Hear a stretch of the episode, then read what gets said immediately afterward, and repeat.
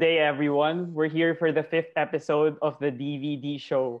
So, for th- this day, we have the Dean Quinito Henson. We're so blessed to have him to share his insights and thoughts about current sporting events and issues surrounding the sporting world locally and internationally as well.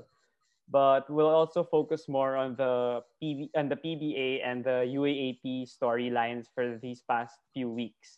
So, for to start off, sir, uh, how are you doing? Especially now it's the PBA off season and there's no UAAP. So how how how how does your day go normally now?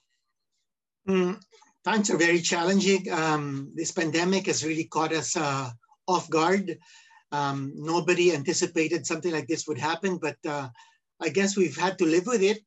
Um, it's been going on now for the last 10 months or so. Um, we're hoping that maybe with the rollout of the vaccine, um, things would normalize a little bit and uh, maybe things can get back to how they were before um, sooner than later. We know that the Tokyo Olympics, uh, come hell or high water, um, will push through. Um, I was uh, um, on an online uh, meeting this morning, just this morning, Yeah. with the Tokyo 2020 sports director, uh, Mikako Kotani, who Yeah. confirmed that the Olympics will push through and that uh, the torch relay will start uh, March 25. The uh, first editions of the playbooks will be released in April, which means um, the different national Olympic committees participating in the Olympics will be getting um, hard copies of what to expect in the Olympics, the events, the results of the testing events, and um, the officials uh, who will be coming and the different protocols that will be imposed during the Olympics. So how confident are you that there won't be a lot of like because there might be positive cases then or there might be some hurdles that they'll need to overcome. So how confident are you that they'd be able to overcome it despite all the circumstances that may happen? you know it's it's very difficult to make any guarantees at this stage um, because you know we're fighting an invisible enemy um, this virus uh, can hit you in so many ways um, it's really really extremely difficult to to make a, any sort of guarantee but i think what uh, the tokyo olympic organizers have uh, assured the general public is that countermeasures against covid-19 are underway to make the Olympics safe and secure for everyone.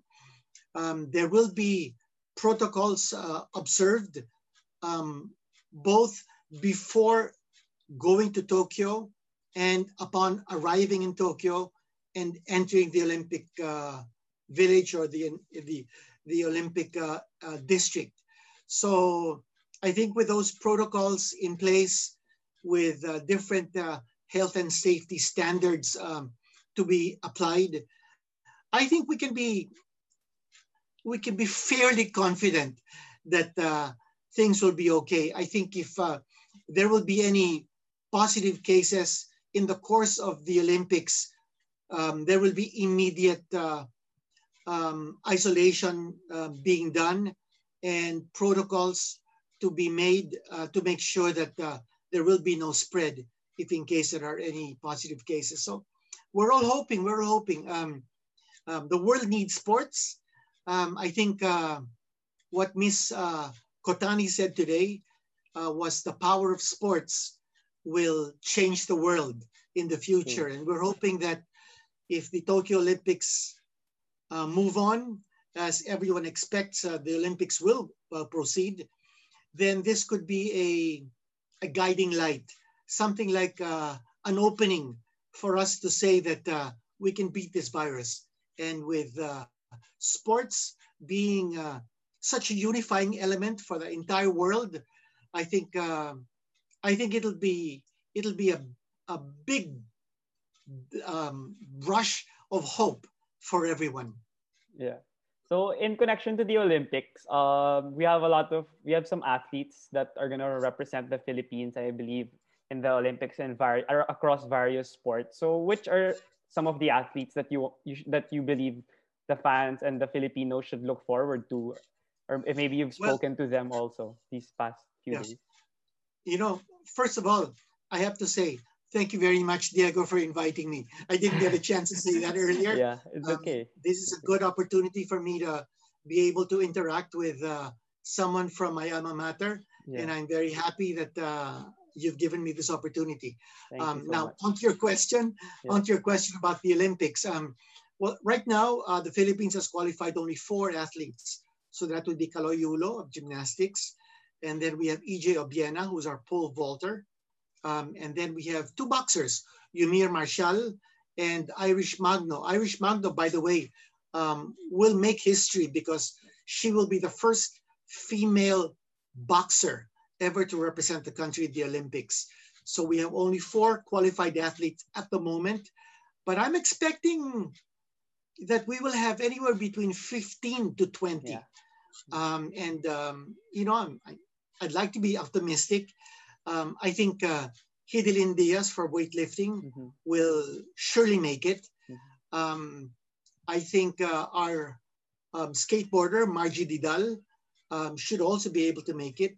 We've got high hopes that uh, at least one of our karate um, team hopefuls will make it and that would be maybe Junna Tsukii, who is a Filipina uh, Japanese karateka. Um, we're not going to have any karate players in kata, which is form. Everyone will be in the kumite um, uh, category, which is sparring. Um, I know that Jamie Lim, who's the daughter of yeah. Samboy Lim, the, yeah. the, the, PBA legend, yeah. is also in line. So we're hoping that uh, Jamie can also make it.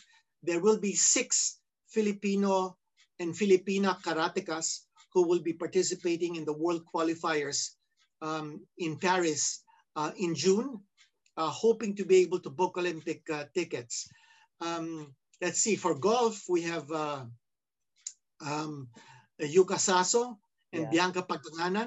I think they're in line to be able to represent our country in, uh, in golf. And uh, let's see, for boxing, um, there will be qualifiers coming uh, either in May or in June. We still don't know where. Uh, the original um, host city was Paris. Uh, we don't know whether Paris will continue to be the venue for the Olympic uh, boxing qualifiers, but I'm hoping that we can bring in maybe at least two more.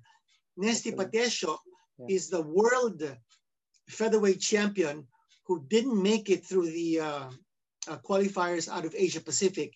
But uh, maybe in the world qualifiers should be able to book a ticket. So that would be one. And then the other could be, I don't know, maybe Carlo Paalam, who would be fighting, fighting in the flyweight division, might also be able to make it. Um, there are some um, hopefuls also. Um, you'll never know whether they can make it. John Marvin, uh, who is a Filipino British in the light heavyweight division, might have a chance. Um, maybe a Charlie Suarez um, might uh, might be able to book a ticket out of the featherweight division. Suarez is already a pro. Yeah. Um, but uh, you know, if he makes it to the um, to the qualifiers and uh, goes far, uh, maybe we can do it. Um, maybe we can get uh, Charlie Suarez another shot at the Olympics um, because of his experience and his uh, technical know-how and his confidence level. So um, all of those uh, athletes um, have a good chance. Uh, I think for uh, uh for judo, uh, Kiyomi Watanabe has a has a big chance, and you know there's a lot of hope and confidence and faith that some of our Filipino Japanese athletes might be able to make it. Um, so Kiyomi would be one, um, Yuka Saso is another, and Junna Tsukii. That's that's three Filipino Japanese mm-hmm. athletes who may be able to make it to Tokyo. And, uh, you know, for Tokyo, that'll be a great thing because, uh, um, you know, it's not very often that you get both a Filipino and a Japanese to be competing in the Olympics um, in Tokyo at that. No? So um, let's see, other, other sports, Philippines will be entering the qualifiers for three on three basketball. Yeah. But um, unfortunately, uh, you know, I, I don't I don't see mm-hmm. uh, any glimmer of hope that our three on three team will make it considering the uh, level of competition that the other yeah. countries will be bringing to the table. Um, let's see, other sports. Um, surfing, you know, possible we could do a wild card uh, for surfing because, you know, we, we made waves, uh, pardon the pun, in the 2019 Southeast Asian Games um, uh, with uh, Roger Casugay um, actually being very courageous yeah. in saving an Indonesian surfer. Yeah, I remember. And uh, he winning he winning the gold medal in the end. So, you know, um, the problem is he competes in the longboard, and uh, for the Olympics it's only shortboard. But uh, you know, maybe he can make the transition and make an adjustment, especially if the Philippines is able to get a wild card uh, or what they call a tripartite committee invitation um, for surfing, and um, you know that would also be good. Um, so if you tally all the athletes, um, well, let's not forget there will be there could be uh, a candidate or a hopeful in cycling as well. Danny Caluag, who's a BMX cyclist, um, silver medalist in the 2019 uh, Southeast Asian Games, but gold medalist in the 2013 Southeast Asian Games, and a gold medalist in the 2014 Asian Games in BMX cycling, might also make it. Uh, he was he represented the country in the 2012 London Olympics, so you know he has a shot, as well as a few other cyclists. So maybe 15 to 20 uh, Filipino athletes in the Tokyo Olympics. I think that's something that's doable. Yeah, I really agree. And if they excel and we really have a lot of athletes, it's going to improve our Philippine sport. Like it's not only going to be basketball and boxing and volleyball, it's going to be the other sports as well. So if they excel, we're going to get noticed also in these other sports, even if it's not popular here yet in the country. Yeah. So, yeah, uh, I'm certainly hoping that we get uh, a lot more representatives uh, for the Philippines. Um, and, uh, you know, as you mentioned, uh, the more Philippine representation there will be in different sports, um, the more mileage the country will get. Um, because, uh, you know, the Olympics will be the first major international event to come out, out of this pandemic. And uh, the athletes who will be competing in Tokyo um, will make history um, one way or the other, whether they make it to the podium or not, they will be making history and the world will be will certainly be watching. I agree. I agree. So one of your most uh, your most dedicated stuff as a writer and as a reporter is the UAAP as I see you always in the DLSU games, even if it's preseason, Filoil only or mm-hmm. PCCL, you're always there supporting. So with the UAAP, they also canceled their season for season 83, but for 84, there's still some hope on it having uh, on the season pushing through on August or September. So what's your outlook also on the local scene um, about UAAP pushing through? Is do you think it's attainable or not really? Well, um, first, what will what what must happen is the CHED will have to come up with uh, uh, guidelines to restart uh, individual drill workouts. Those guidelines can only be approved by the IATF. So before CHED is able to roll out the guidelines for the different schools to follow, IATF must approve. And um, since I would say October of last year, CHED already came out with guidelines. Um, there was feedback from the IATF to improve on the guidelines. CHED has come back to the IATF with an improvement, particularly in re-engineering facilities in school campuses um, to take care of uh, safety and healthy protocols. But to this day, there has been no approval from IATF. And we're just talking of individual workouts.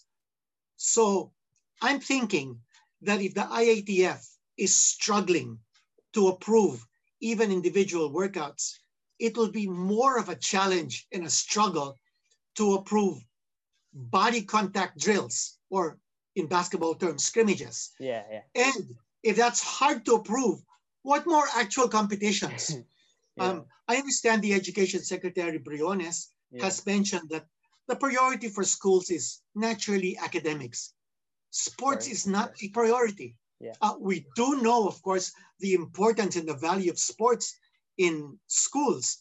But if you were to rank it in terms of a priority as vis-a-vis academics, it will be taking a secondary role.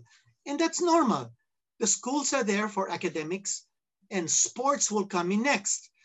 Um, so um, I can understand why there is a hesitation from the IATF to approve the CHED guidelines because the IATF has approved sports only on a professional level. Um, there is a government um, concern that this coronavirus epidemic or pandemic um, has not been lit. It's still there.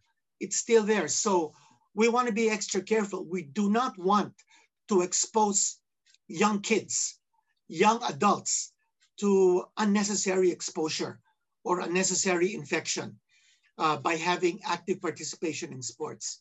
So I can understand where the IATF is coming from.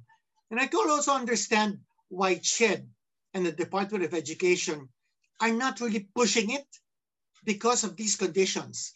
So um, um, I am informed that the UAAP Board of Trustees will be meeting next month in February to discuss what are the possible scenarios as to when to restart our season. The season 83 has been canceled. My understanding is the next season, season 84, will not be called season 84. It Oh, will still be called season 83. okay. And LaSalle will still be the host yeah. of the next UAAP season. Um, under the circumstances, um, one of the possible scenarios is that the UAAP will not restart until the first quarter of 2021. That is a very possible scenario. Not to preempt any decisions to be made by the UAAP Board of Trustees, I'm saying that that is one scenario that would be certainly considered to delay the opening of the season to the first quarter, January, February of 2022. At 2022. And- okay. Yeah, so that means um, the UAAP basketball games will not have, if that happens, will not have been held for two straight years Yeah. because we didn't have it in 2020. And if it happens in January of 2022, that means we will not have it also in 2021. Exactly. That's a yeah. two year wait. yeah. That's a two year wait.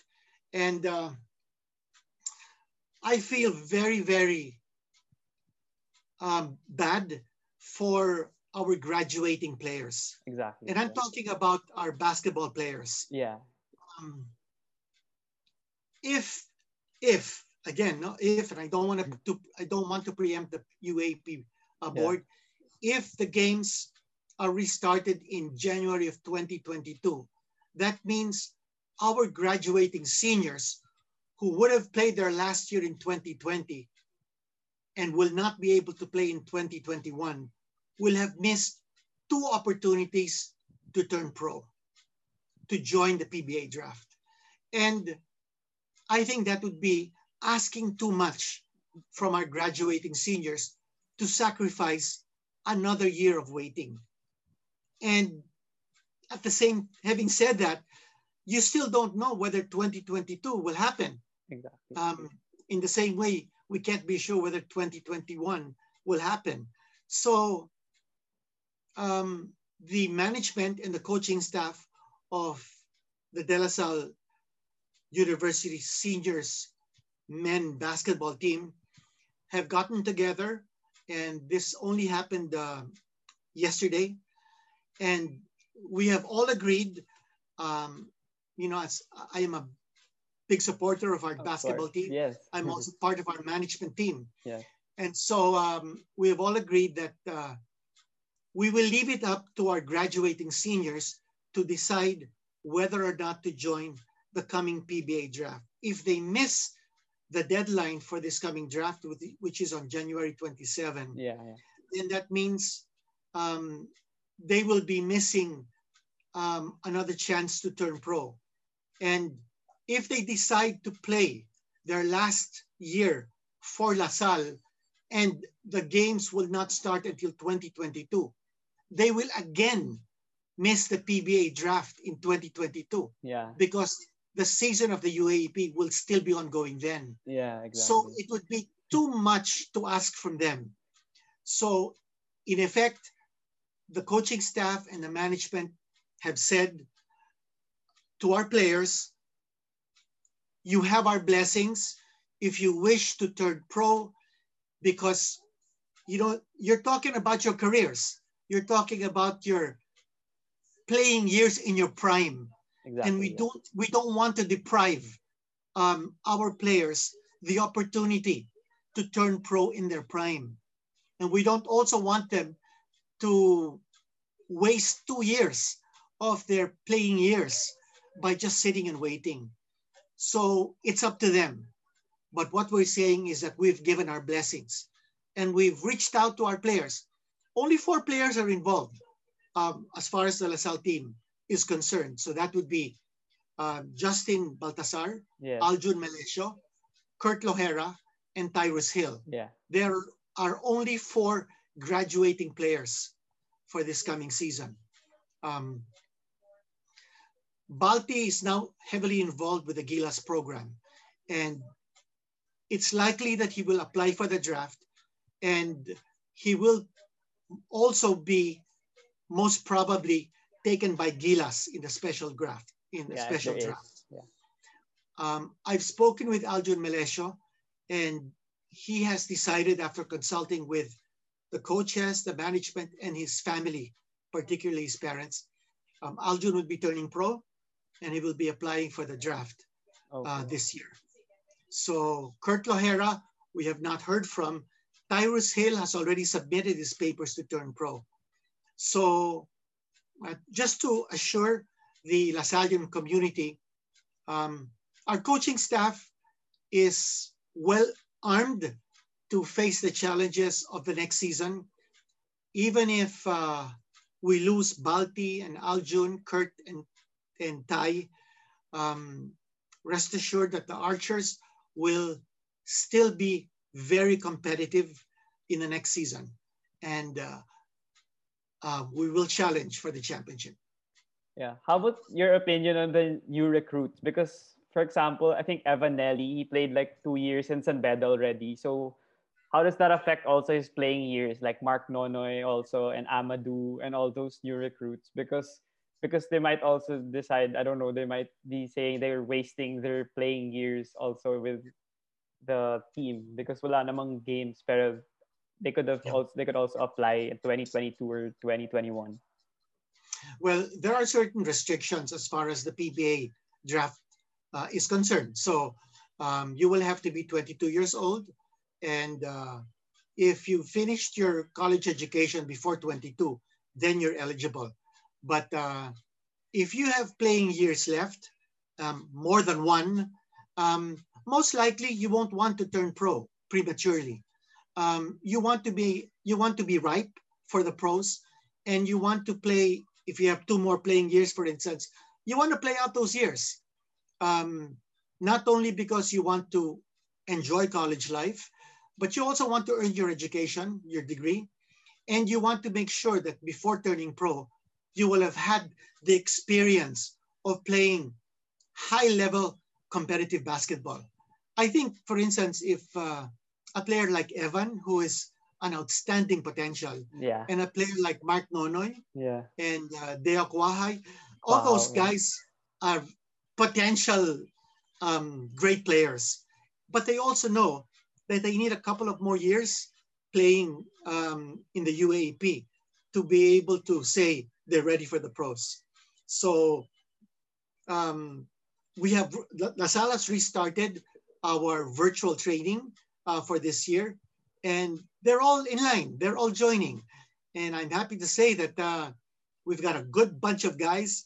Encho Serrano is uh, in the team. We've got players who are in residence who, because of these many uh, many years of waiting, may be able to play already. Policarpio, um, Raven Cortez. Um, we've got a good group of uh, guys. Yeah. yeah, we've got a good uh, group of guys, and um, you know, keeping our fingers crossed. um, everybody's uh, excited. Everybody's hopeful and optimistic that um, when the UAAP season restarts, uh, LaSalle will be in there fighting. So the team's confident, like the team's reacting well, even if Aljun and Balti, they might not play anymore. So they need new star players and new go-to guys. So through the virtual meetings, the team is responding well naman with their, they need to have a added responsibility when the season starts anytime.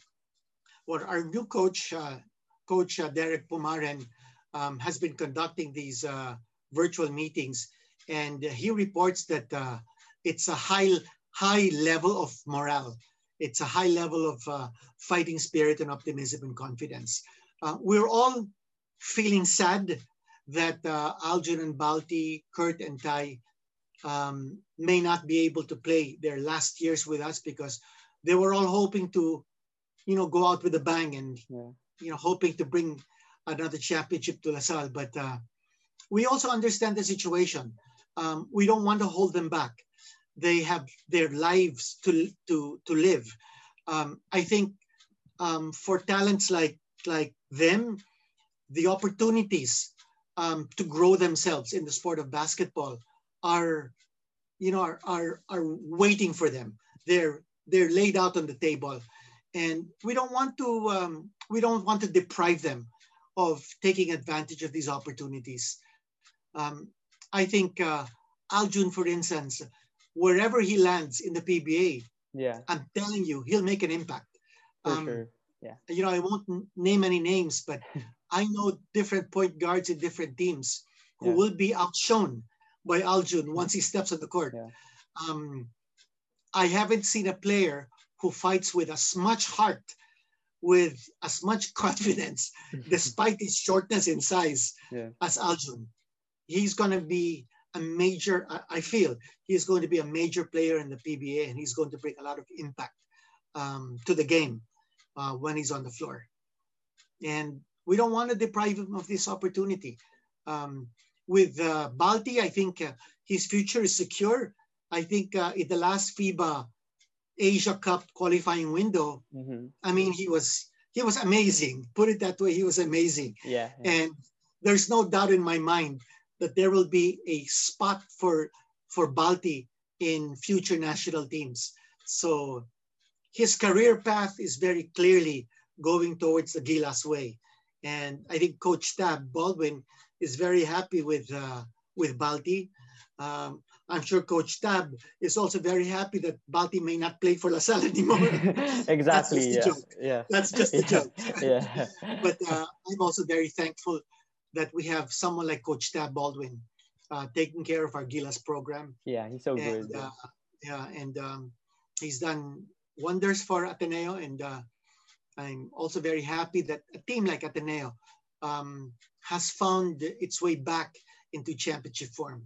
Yeah, yeah I agree with the Melecio point because like Kib Montalbo, people thought that he wouldn't also excel that much in the PBA. Like he won't get that many minutes yet because he's kind of small and he's in TNT and the guards are stacked there. But he showed his heart and his defensive prowess. And it was obvious, like in the playoffs, he would defend the likes of um, Matthew Wright and all these players. And he was like, doing well. And we also have Andrei Caracut applying for the draft. I talked to him for the previous episodes, also like two episodes ago. And I believe it also make an impact because with his pick and roll skills and his ability to shoot outside, we also have a lot of LaSalle, other LaSalle players applying for the draft. I believe around five to six. So I go, I think around three to four of them would really make an impact on any PBA team in this upcoming draft, even if it seems deep with also the Fil-Am talent.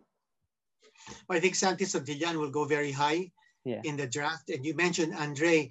Um, he didn't have D-League experience, but uh, fortunately, because of the pandemic, D-League uh, experience is no longer a requirement mm-hmm. for the PBA draft. So I have also been talking with Andre, and uh, you know, you mentioned these attributes, um, and uh, I just want to make uh, uh, a point of uh, of saying that Andre's maturity, leadership, and intelligence are his greatest assets.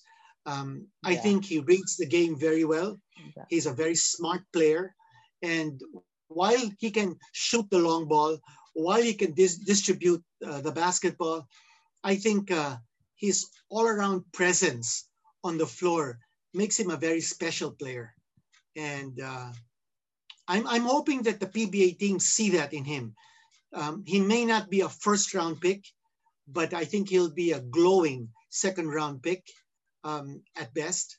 And um, if the teams realize um, the importance of his leadership, his court vision, his intelligence, and his maturity, um, I think teams won't mind taking a chance on Andrei. And I'm I'm hoping that Andrei enjoys a uh, uh, a productive PBA career. Yeah, there are also sila James Laput, even if he kind of didn't play well in the one season he played with Taft, and there's also Josh Torralba, I believe. So I think they hopefully they could also make the PBA team because they have Yeah, the shooting and the size. For sure. I think uh, um, Malonzo, Jamie Malonzo, I think will be a first round uh, pick uh, Yeah.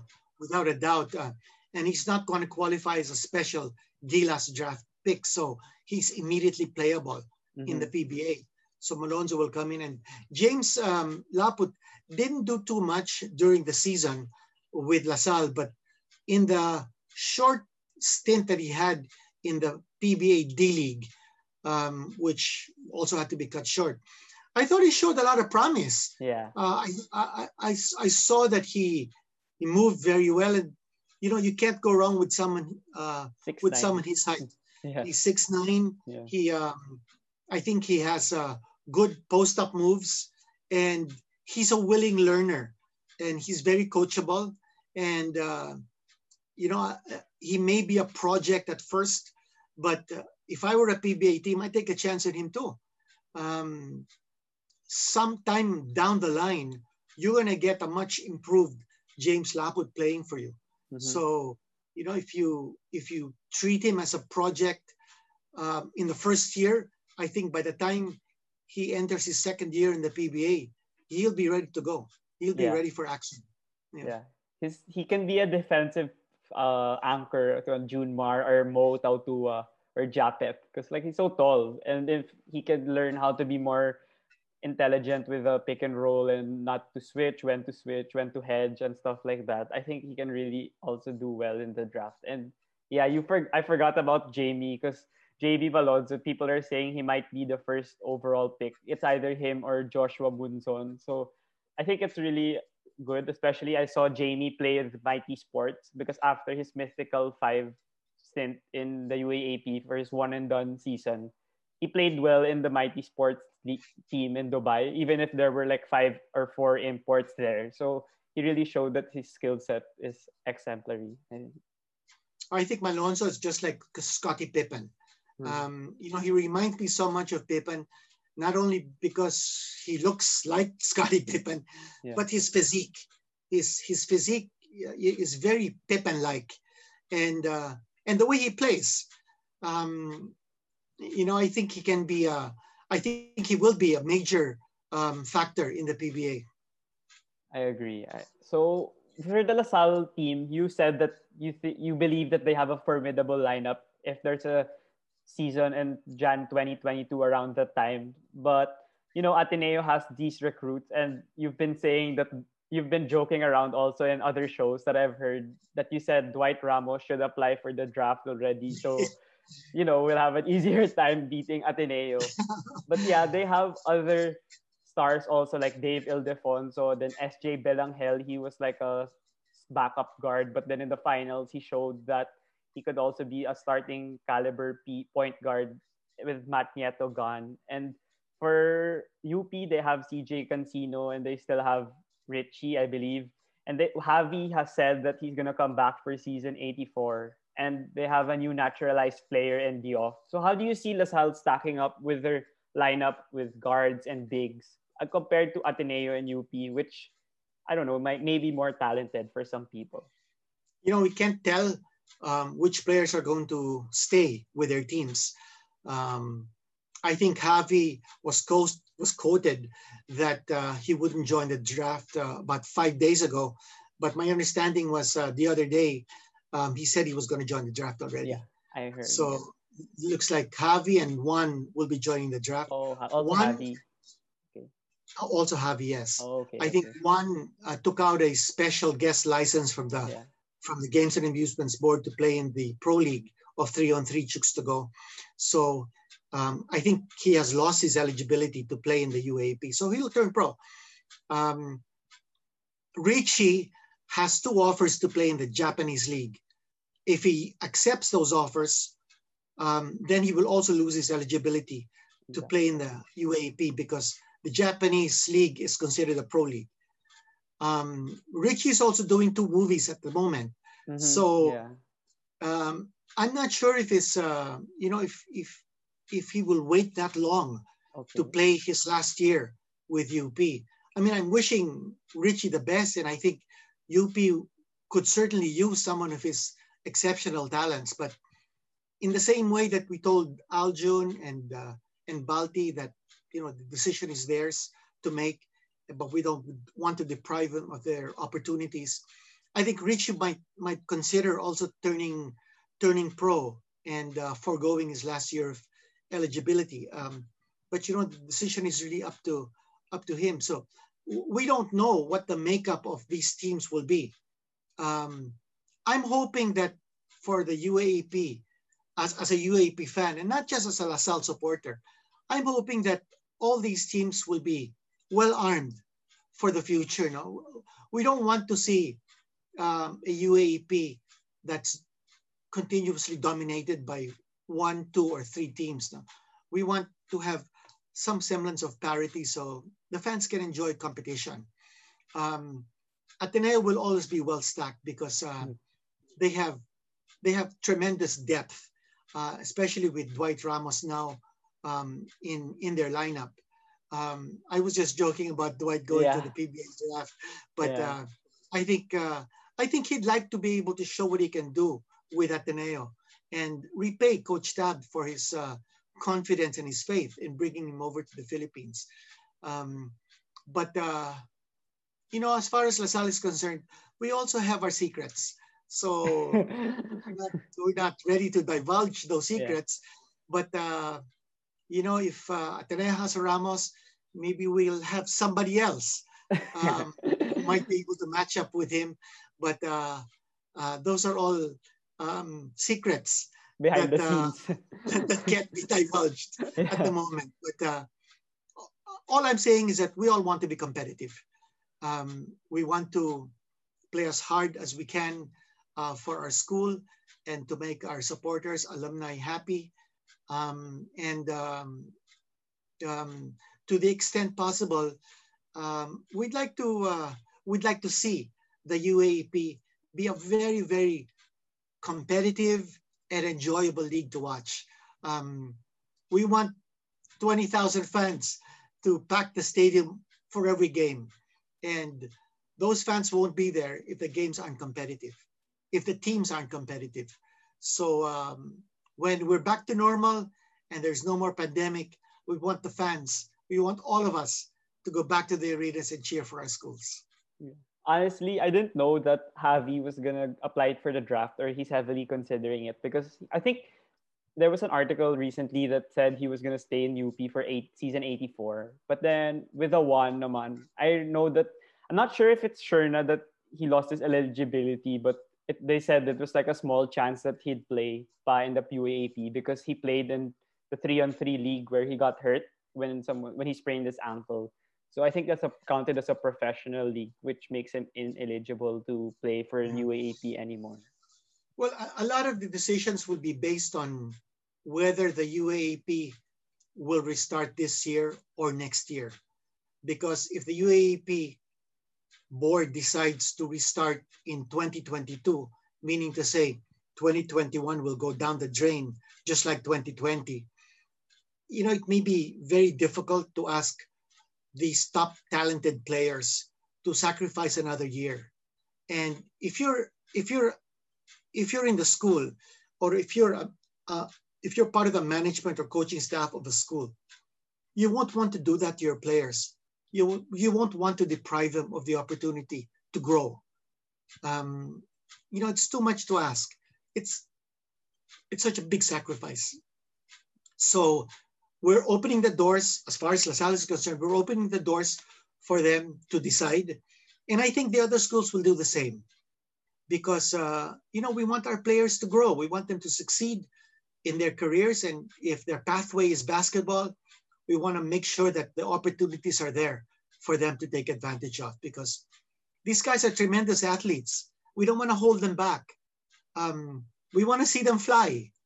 And, um, um, and if there are opportunities for them to grow and fly, um, I think us as mentors, we'd like those doors open for them to step in.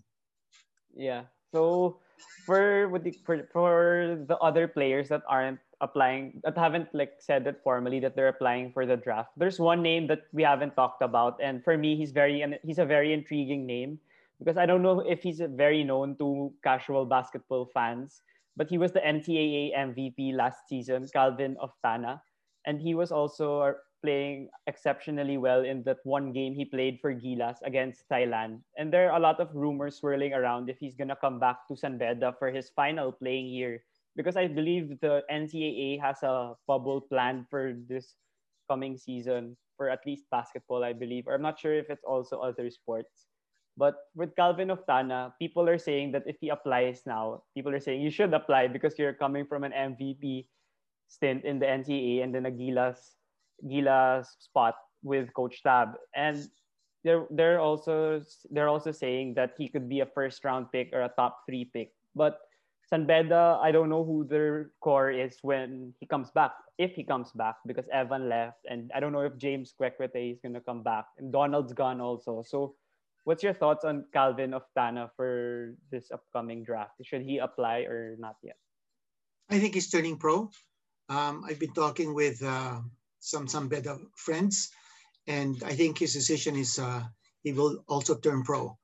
Um, as far as the NCAA bubble is concerned, uh, they will need IATF approval for that, and they will also need CHED approval. So I don't think it's feasible, and, and I also don't think it's right mm-hmm. um, for the NCAA schools to push sports when as the Secretary of Education said, um, we can't have face-to-face classroom teaching. How can you, in conscience, allow face-to-face sports competitions? I mean, what yeah, are your priorities? Exactly. Yeah. yeah. yeah. So um, my personal feeling about that is that the NCAA should just not pursue it. Um, I think the UAAP board um, is on the right track as far as uh, its vision on sports this year and and in the future. Um, I think in the end, the NCAA will see the light. Um, you know, if you have a bubble for sport for for sports as they're as they're considering, um, and they're saying that the hubs will be Mendiola and Intramuros. Mm-hmm. Can you imagine the risk to the student athletes. Uh, even going from even going from school to gym and back. Yeah. Um, Mendiola and Intramuros are traffic hubs. You can't control volume of people moving in and out yeah. in those areas.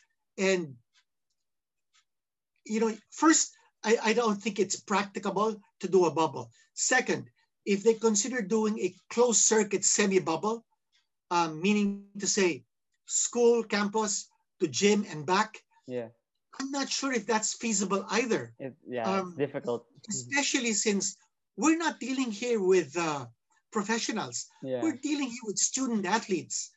Um, some of them are in their teens and they will need parental consent mm-hmm. to be able to do that.